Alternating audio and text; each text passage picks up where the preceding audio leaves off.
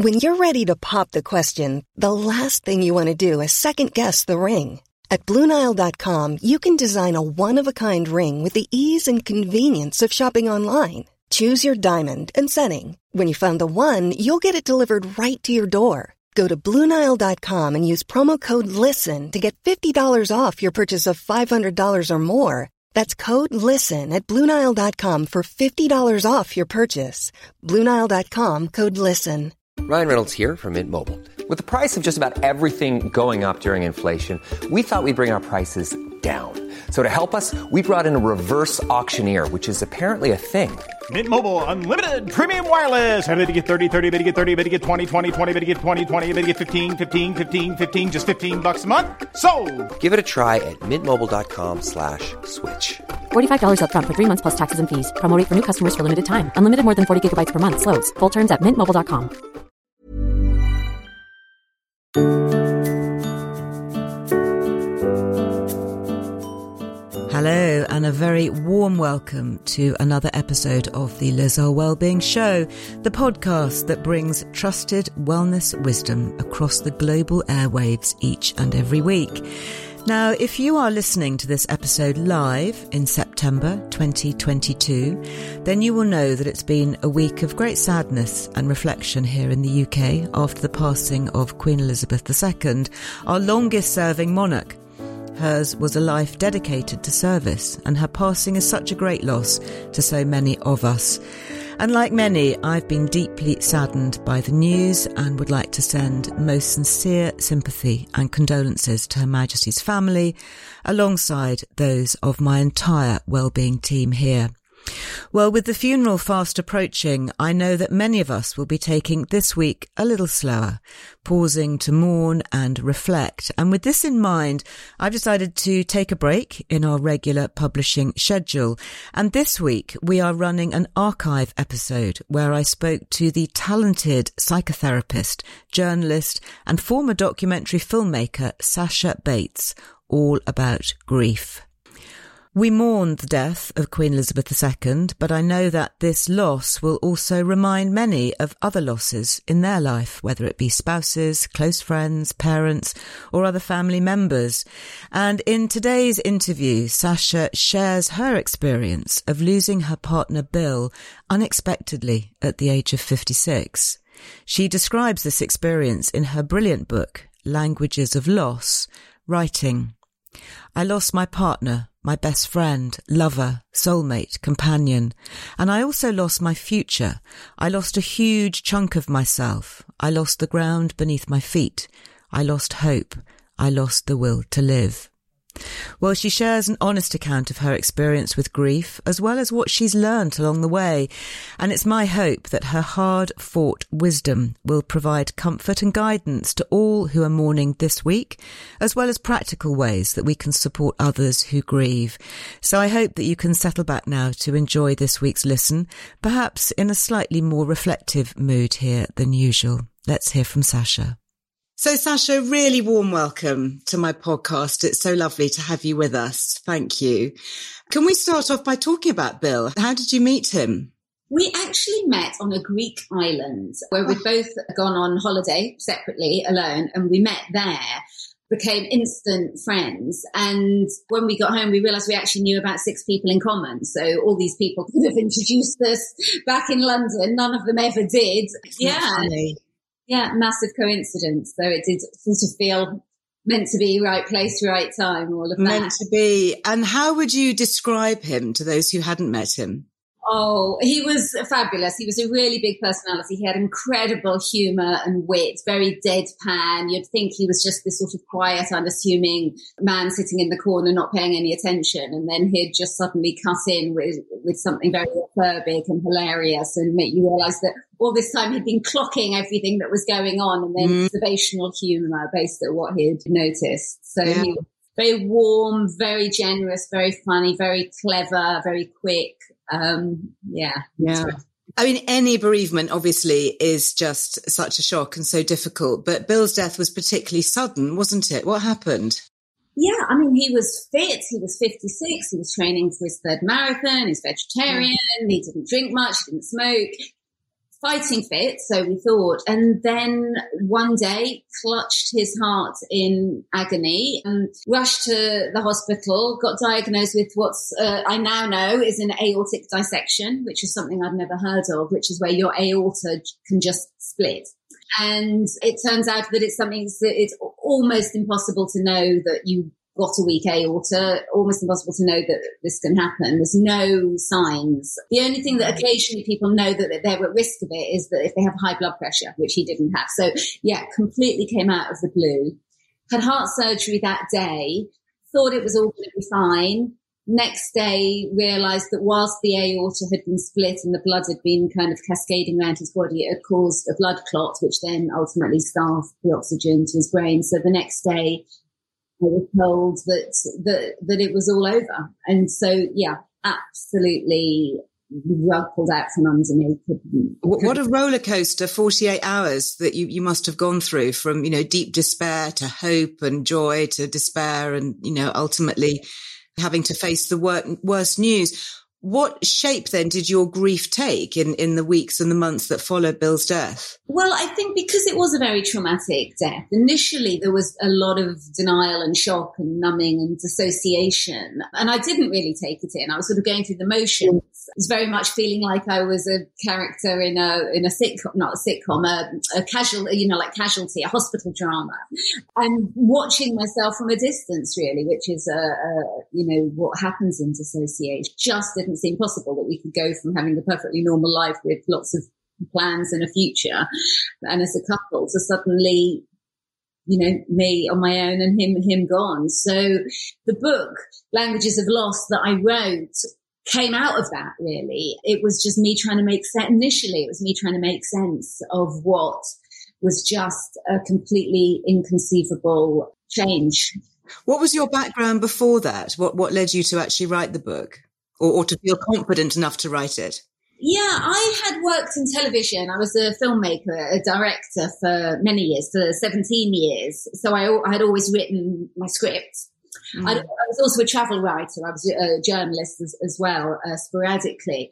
I had left all that behind about seven or eight years previously to, to train as a psychotherapist, but I carried on with the, tra- I'd left telly behind, but I carried on as a travel writer. So so yeah, I was a ex filmmaker, journalist, yes. psychotherapist, which is sort of an odd combination, but it turned out to be the combination of things that I needed to be able to write a book that gave me the sort of, I suppose, the experience of working in documentaries that I was able to bring my own experience in, the therapeutic knowledge to be able to then have a reflection on and a, a sort of an observer status as to what might be going on from a theoretical perspective plus the sort of the journalistic skills to sort of get that down. So it was a weird combination of things that led to me writing the book. Yeah. And interestingly, you know, your, your background as a travel writer, because we often hear about the, the journey of the stages of grief, if you like, which kind of starts with the initial shock and then you get the grief and then you get the anger and the, and the depression and you know maybe gradually the acceptance. I don't know. What's what's your take on that? And and does it really go through those stages? Can everybody expect to feel those stages well again this is one of the reasons why i wrote the book because i feel like there's definitely those five famous stages, they're in there. I mean, I, I, definitely had all those experiences. But what I felt was that that theory, and this, there were many other grief theories, that's just the sort of the most famous one. I just felt it didn't really sort of touch the sides of what I was feeling, of the enormity of what I was feeling. It felt very limiting. It felt very linear. Even the word stages makes it sound like a path and a journey and you kind of get through it and, and the fact that acceptance was at the end of it. I mean, there is a sort of acceptance. There has to be.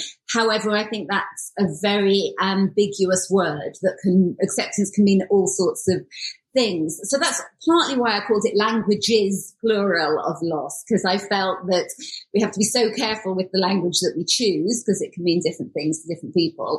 And there's so many different ways of describing it. So use various metaphors, visualizations, and other ways, dreams, dream language, um, to try and describe my journey, which in itself can be problematic to some that, that, that word. So I tend to use words more like shapes of grief rather than stages of grief because they come back. They're not linear. You know, they swirl around and you'll go in and out of them and they still come out. I mean, I'm three and a half years on and, you know, I still sometimes get whacked but by them. So I find words and language quite interesting around it. Yeah, I, have got a friend who who was bereaved a few years ago. She lost her husband relatively quickly, and she does say that. She says that you know she will suddenly be hit by something, and it will come back w- with a jolt I mean, out of the blue. Something might you know take her back to a moment or remind her. Whereas she thinks and, you know, she's been acting as if everything is, you know, not quite back to normal, but she's, you know, coping well. And then all of a sudden she'll be kind of blindsided by something coming in. Yeah, and I think blindsided is, is a really good word because when it happens, it feels like no time has passed and you just feel like you're right back there at the beginning and it feels as intense, which is why I think people can get a bit thrown by the fact that I, I ought to be over this by now or I'm right. it should be different.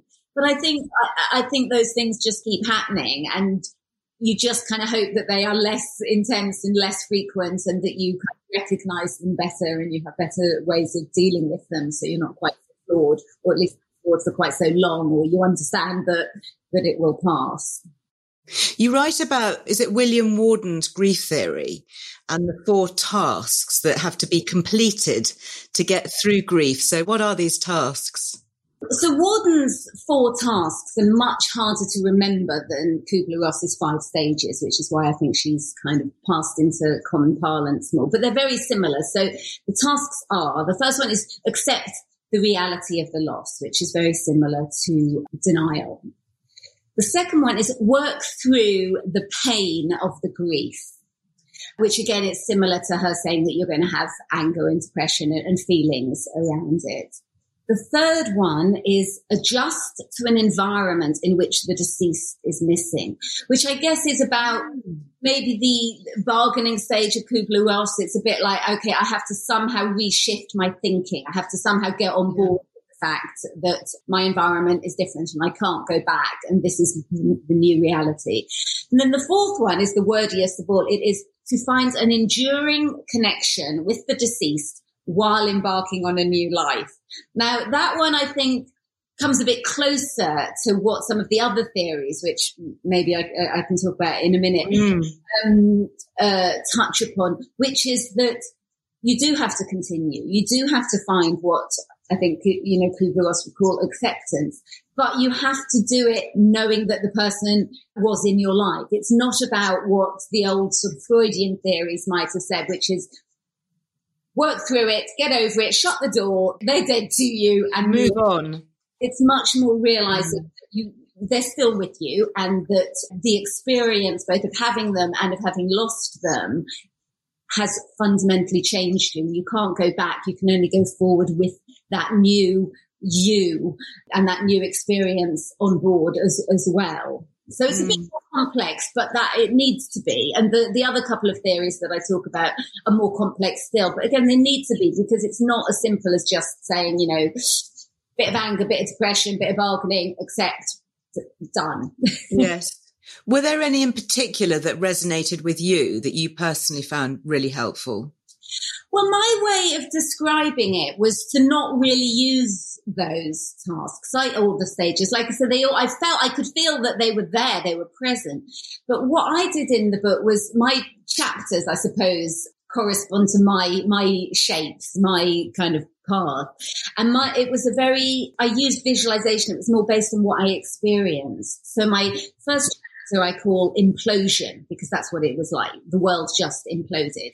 And I describe, because little aside, I don't, in the book, I don't only talk about the grief theories. I talk about therapeutic theory in general because I think grief isn't separate to real life. It is real life. So all the different therapeutic ways of looking at how we are and how we've come to be and how we cope with life is based on so many factors and that is going to impact how we cope with our grief as well. So we can't just put our normal personalities aside and say, okay, so this is what you're going to be in grief because all, all of your personality traits are going to affect how you do your own version of grief. There's a theory that called attachment theory, which says that how we are parented in the first couple of years of life, how we attach to our caregivers will affect all subsequent relationships. And it also says that we need to be able to explore our lives in every sense of that word. We need to have a secure base. So my visualization, so it's a very long-winded way of explaining my, my progression is that my secure base was built. So I have this image of this huge shipping tanker that was sailing merrily across the ocean and it was solid and it was absolutely impenetrable. And then that imploded. So the safe ship that was Bill and I imploded. So that's, that's my first chapter heading, which is implosion. And that's a noun. After that, they're all verbs. Again, because I feel that grief's constantly shifting and changing. And so you can't have a noun that says, now you're going through this. It's a verb to say it's an ongoing, evolving, shape shifting thing. So the second chapter I call uh, scattering. And that I liken to being in this ocean. The ship's exploded. I'm in this sort of dark, deadly ocean and all around me, the shards of what was the tanker are now raining down on me and sort of like, um, piercing wow. So yeah. then everything is scattered because when you lose somebody so close to you, you also lose a part of yourself. You lose your future, you lose who you were with them, you lose your sense of safety. And so it did feel like flailing around. And in fact, flailing is my third heading. So I go implosion, scattering, flailing. And the flailing is you sort of come back from under the, the depths where you feel that you're drowning. You're sort of flailing about. You're trying to grab all these little bits of detritus and make them into a little bit of a raft that you can then hang on to to somehow get you back. Then where did I, again, I'm, my memory is appalling. So then from scattering, I, um, scattering, flailing, floating. So you gather what little bits of yourself and your life and your friends that you can you create a little bit of a raft and then you're floating and it's like, oh, I can breathe. I'm no longer being constantly buffeted by the waves, but it's still a very meager existence. So then eventually you start to think, okay, can I do more than just float? And my next chapter title was balancing because I felt that that more adequately to me describes how you do sort of go in and out of it. A lot of the time you feel, oh no, okay, you know, I've got this. I'm on, I'm on this sort of fairly stable raft. I can go out. I can see my friends. I can maybe go back to work, but always that danger that you're going to fall back in. You don't have a secure base. It's a very wobbly base. From balancing, I go to sailing. And that's when you've kind of created the raft has become more of a sort of a sailing boat. So you feel safer. You've got your friends, you've got your work, you've got your life back a little bit. But you're still on an ocean. You're still not, not on solid ground. You yeah, still, you're not on an ocean liner, are you? you have got no. you've got your sail up. You're still a bit vulnerable. Exactly, and you still know that you know a storm could come, that it gets seasick. You get seasick, it gets rocky, but you also have lovely calm days when you can, you know, lie on the deck with the gin and tonic and say, do you know what? Life's good. It's, it can, it's not the same. You know, it can be great. And then I did it for ages over my final chapter because in many ways it would have been quite neat to ha- call it landing and feeling like, right, I've reached, reached shore. And I thought, no, that is too neat because as we just talked about, you never really do reach solid ground. So I called it swimming because I felt that that gave a sense of you can feel okay. You can feel that okay most of the time. You can have a nice life. You can, you know, find joy again, which mm. is important as well. I think you do have to find joy again. And you can also choose to get back in the water. You can go back in and you can swim and feel empowered within that mass of feelings. But you can touch back in them without feeling like they're going to drown you. But you can say, no, I can go back. I can revisit the pain and how much I felt for Bill and how amazing he was and how sad I am and how much I miss him. But I'm choosing to do that knowing that I can get myself back out again and that I can swim through it rather than be drowned it. So I'm sorry, that was an incredibly long answer. No, I, I love it. I love your analogies. And I was just thinking as I was listening to you talk, whether these are the same principles that could be helpful for other kinds of loss. So, for example, people who may have been dumped by their spouse and suddenly find themselves divorced or made redundant after a lifetime of working for the same firm. You know, do you think these same principles could apply? I think I think that's a really good point, and I think they absolutely could. I think loss is loss, and in fact, I've had a couple of divorced friends say exactly that. That it really described what they went through, um, that their various shapes of, of coping with the loss, and yeah, job loss and all of those things, loss of your youth, you know, loss yes. of your oh gosh, loss of going off to university. I mean, we, you know, the last years showed us anything. Losses are, you know, innumerable and constant and always with us. So uh, yes, and, and will happen to all of us. We will all lose. We will all lose friends, family, situations. You know, life is ever changing. Let's talk a little bit about some of the physical changes that can happen. You know, what, what's going on within our central nervous system, for example, during such a big trauma as grief? When we are faced with any sort of trauma, and yes, grief is, and especially traumatic loss, is uh, we switch into our trauma response, which is the fight, flight, freeze response, which is when our nervous system pretty much shuts down everything that isn't to do with survival. So we go into the mode that is most going to keep us alive, which is actually a very primeval response. We resort to our, what's called our limbic brain. Before the neocortex, the thinking brain was developed, the limbic brain was the thing that got us to like run away from the, the lion or now gets us to jump out of the way of a, a, speeding car. And that's what, it's a physiological response. We can't choose to go into it. Our bodies, our limbic brain, our nervous system takes us there.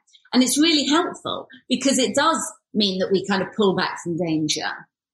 Um, but it does mean that a lot of other things shut down, which is why get very foggy, your, your brain's not thinking right, you do strange things, you feel very confused, your memory goes, you often don't eat, you don't sleep, because all of those non-essential functions are going into just sort of keeping your heart going, really, which is great in the moment. But what happens so often is that that in the moment instant life-saving response doesn't switch off carries on and we carry on responding as though we're still in that moment of, of, trauma. And that's when it leads to all sorts of, you know, your immune system will then get compromised. You'll get aches and pains. You'll get a bad back. You might, you know, have heart problems. You might have a stroke. I mean, there's so many ways in which it's going to come out physically. And the more, this is why it's really important to try and express and go and work with your feelings when you can. And maybe you need a professional or maybe you need you know, supportive friends to help you do that. No matter how much you might want to just busy yourself with, okay, right, let's just keep going and let's just get back to work. It is important because the body never forgets. The body is storing the things that the brain doesn't want to let us think about. So it will come out. It will come out in your skin. It will come out in your aches and pains. It will come out in not sleeping. You talk in the book about dealers and feelers. Is that related to that? Yes, I mean, dealers and feelers is a very shorthand way of describing sort of two sets of people. And obviously, we are all many, many things. This is very reductionist, but we do often tend in, to either be somebody who can deal but can't feel, or somebody who can feel but can't deal. I was a dealer. I am a dealer. Bill was a, a, a feeler. So, and that often happens. People are kind of drawn to do the thing that you can't. So I'm very good at coping. I'm very good at going, right, Let's solve this. What needs to be done? Let's just keep busy. Let's not think about it. Ignore all these messages of sort of pain and sadness and anger and just kind of say, no, don't need to think about them. Which makes you very good in a crisis, but does mean, as I said, kind of suppressing, suppressing, suppressing. Billy was a feeler, so he was very good at emoting and being warm and being really kind of in touch with what he was feeling. And but it did mean that in a crisis, he often would, you know, run around a bit like a headless chicken and not really know how to cope because he was so busy emoting and feeling.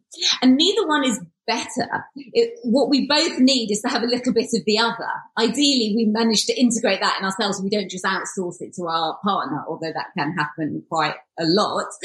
So as a therapist, when I see people that are completely up in their heads, the dealers, and I obviously relate to them better, I have to constantly say, what's the feeling? What are you feeling about this? You know, can you really just let yourself go with the sadness, go with the anger? Whereas the feelers who sit there sort of weeping or shouting or stamping their feet, my role as a therapist then is to say, okay, let's just think about this. Can we, can we think about feelings feel so so overwhelming, why you can't pull yourself together. Can we think about what's going on and help them to reclaim some of their more cognitive function? So it's about having access to both because they're both really useful sets of information, but not when we only rely on them at the expense of the other information that, because that's good too. Hello, Liz here. This is just your notice to pop the kettle on and make a quick cup of tea. We are pausing for a short ad break and we'll be back in just a moment to hear more from Sasha.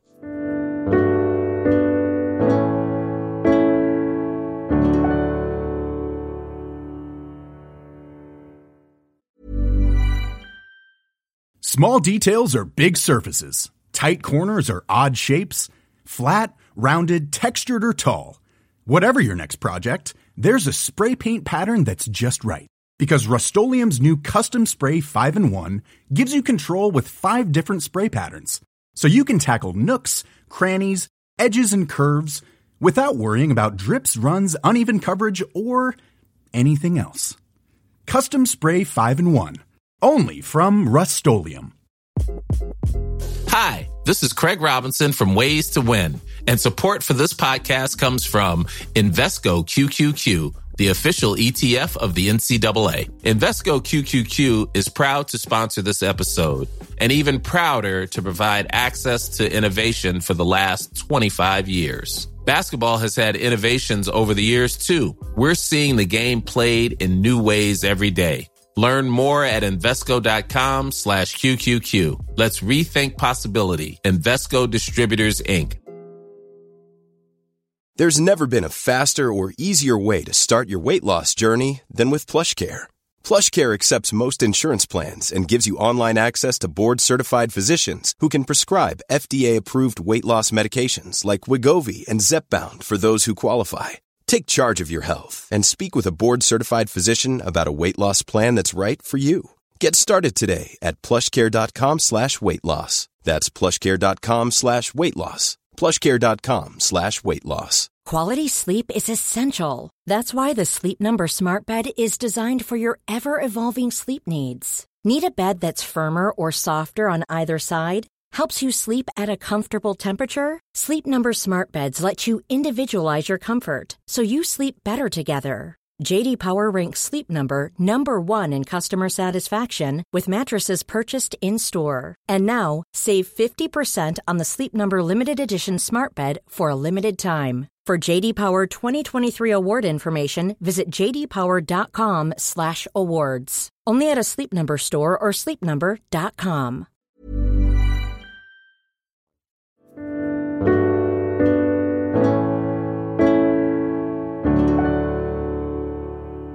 Can we go back to some of the practicalities now? For example, how did you find Bill's funeral?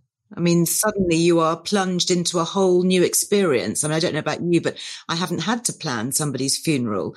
So that whole process, you know, do you, do you think that process of planning a funeral and attending a funeral helps with the grieving process? And, and how was it for you?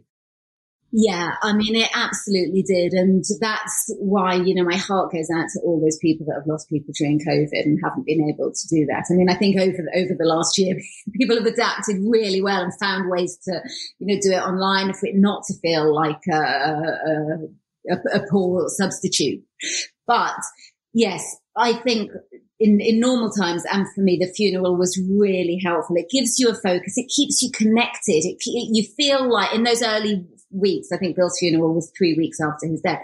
It gives you some way of feeling like you're still doing something for them. You are still acting on their behalf. You are still helping them when actually you can't, obviously, but you need that kind of illusion that I'm doing this for you. I'm going to give you the absolute best thing I can give you.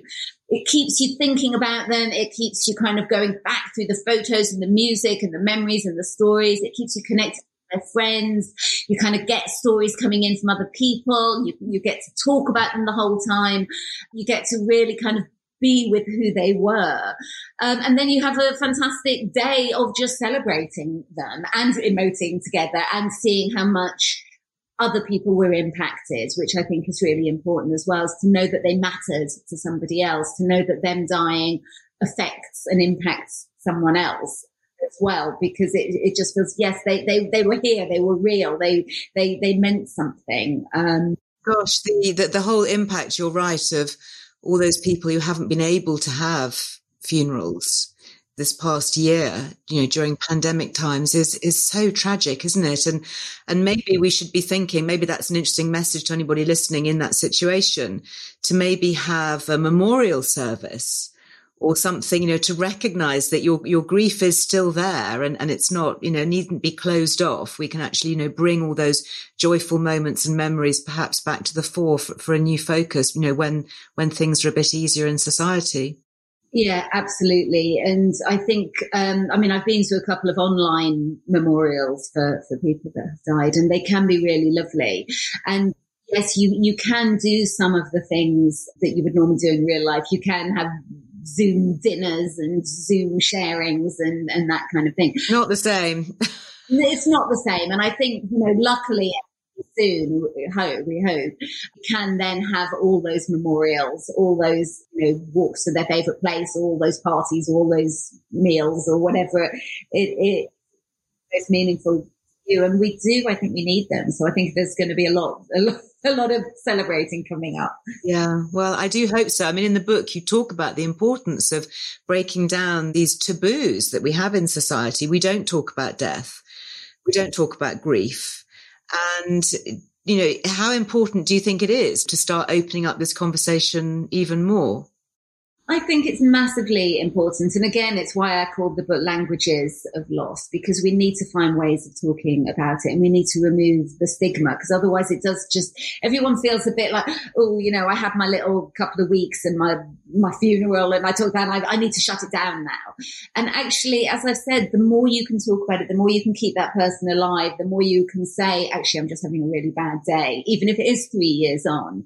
It will help other people understand when it happens to them them that they're not weird. I mean, I've had clients come to me and say things like, Oh, I just, there's something wrong with me. I can't get over my dad's death. And I'll say, well, how long ago did he die? And they'll say, oh, a couple of weeks. You're like, of course, you know, you need to keep talking, but some, we've got this notion that there's a time limit on it. And then also people are so afraid to talk to us about it in case it makes us more upset But it's like we're upset anyway. What you're doing is it's an outlet to get that out there. It's not like, oh, I've completely forgotten he died, and now you've mentioned it, and now I remember again. You know, it's, it's lovely to hear people talk about the person that you loved, and, and I, it's it's so. You know, I, I think as somebody who wants to talk to those who've been bereaved and, and be helpful, I know I, I find myself hesitant because I don't know whether it's going to open up something that's too painful or I feel awkward. And, you know, what are the best ways, do you think, for friends and family to, to have those conversations and to, to offer support, the best kind of support?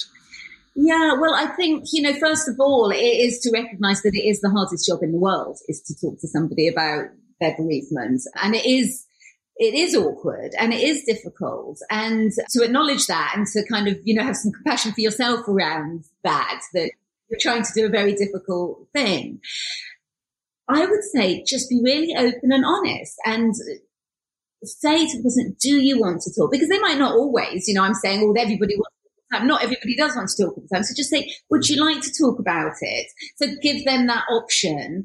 Um, express condolences and say, you know, what is it you you would like to talk about really? Can i tell you some stories about the person? Can i ask you how you're feeling? You know can i tell you that i feel really sad?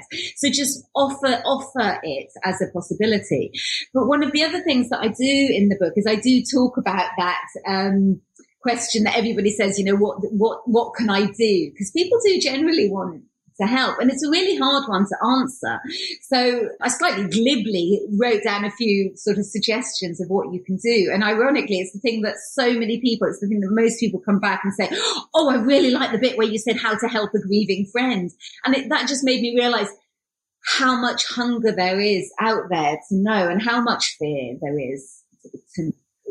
Um, but basically, what it all boils down to is um, just be alongside them. You can't solve it. You can't take it away. You can't make it better. So just be with them and say, look, if you want to have a laugh and forget about it, I'm here for you to do that. If you want to cry and be really upset and use my shoulder, I can be that.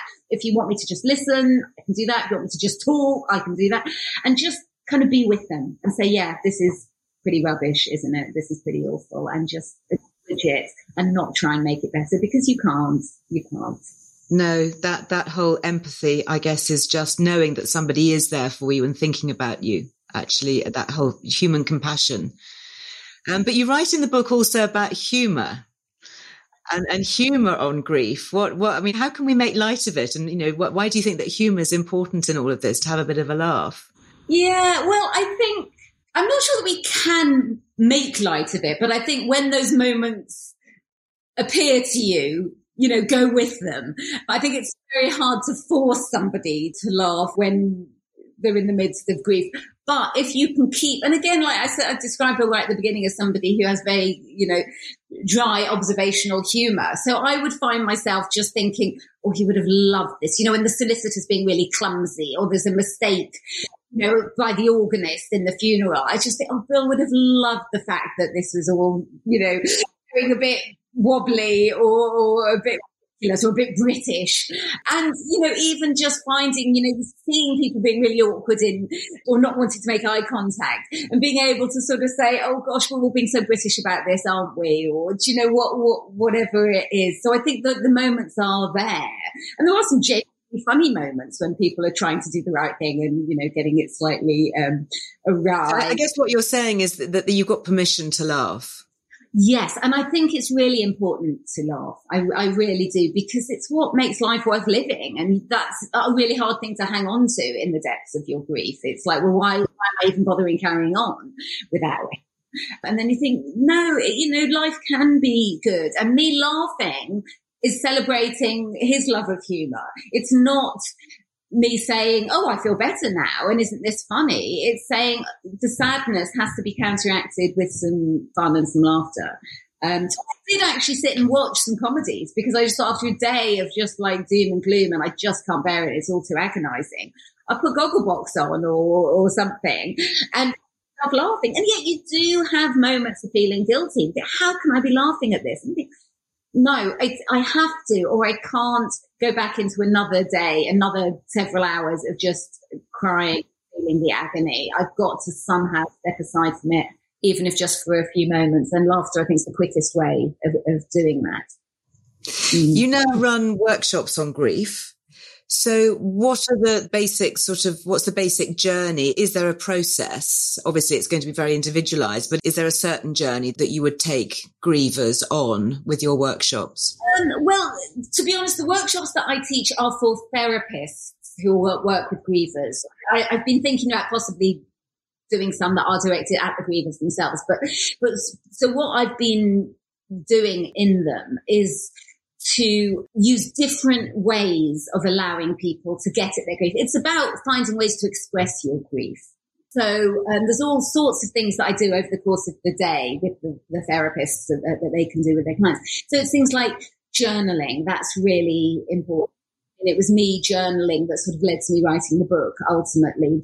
Trying to get your feelings down on paper. Or if you're not good with words or you don't like words, you know, you can get the paints out, try and, you know, depict in art or in music. So find a creative way to somehow express what you are feeling. And if you're really not creative in any way at all, you know, get gardening or go to an art gallery, go, you know, listen to some music, try and find something or poetry, something that can somehow express for you what you can't express because it is really hard to articulate such huge emotions. Whereas you can look at a painting and go, that's it. That's how I feel. Or listen to some music and say, they're saying it for me or a poet is saying it for me. So there's the sort of the creative side of doing an activity that gets you out of that thinking brain that we all know if we do some art or some music, it's not coming from that same left brain, left rational brain. Move really important and whatever that means to you, whether it is just a gentle walk, whether it's like running it out, whether it's yoga, whether it's swimming, you know, just find some way of dissipating those stress hormones that were generated in the moment of trauma getting them out. Dance, if dance, it doesn't have to be like structured exercise. So some sort of physical release is really, really helpful being in nature. I mean, just getting out all the research now is saying that any connection, and I'm, again, over this last year, I think a lot of us have discovered that anyway through our enforced entrapment, just getting out into, you know, by the sea or into a park or into your garden or just seeing something green and connecting with nature. Cuddling your pets, you know, back in the old days, cuddling your friends, getting some kind of, you know, sensation, some of touch, uh, reawakening your senses via smells and candles and, you know, again, nature or cooking. The sensation of touch through facials and massages and cuddling people when we could or cuddling our cats when we, when we can't. Listening to sounds, you know, listening to music, listening to birdsong, um, just try and get those sensations awakened again because we, again part of the trauma response because it, everything gets deadened. We don't want to be touched. Everything sort of like gets smaller and drier and more shriveled up and more clenched. And it's trying to sort of come back to life again. It's sort of like, yes, I'm here. I'm breathing. I'm opening to the world again. So it's those sort of things, really. In fact, I am not meant to be talking about this because I'm talking about languages of loss, but I've actually got another book that's coming out in June. I was going to ask you what's next for you because this is this has been such an extraordinary and positive journey. What is next? Uh, well, it's it's a new book called A Grief Companion, which I wrote in the first lockdown, and it pretty much came out of what I explained just now about how people responded to the here's a list of things you can do for your grieving friend. I realized that there was such a hunger for practical advice, which is very hard to get because everybody's grief journey is different and what everybody needs and wants is different. But I realized how much people wanted. And then the book came out at the beginning of lockdown. And I was doing a, lot of interviews and press, and everyone was like, right, it's COVID, it's lockdown, we're all suffering loss. What are the top five tips? And I thought, you can't boil it down into five tips, but again, it just made me realize how much people kind of want some sort of guidebook. So a grief companion is, is a book full of suggestions. It's not saying this will work because who knows what work even means and what works for some won't work for others. But there's just a plethora of examples of, of things that you might find are useful to do in those early months when you can't think straight, when your world has imploded, when you just feel like you can't get out of bed or that you can't stop being completely busy, you know, whatever version it, it takes. So that's, um, yeah, that's coming out in June. It's a, you know, a sort of a companion piece to, to Languages of Loss.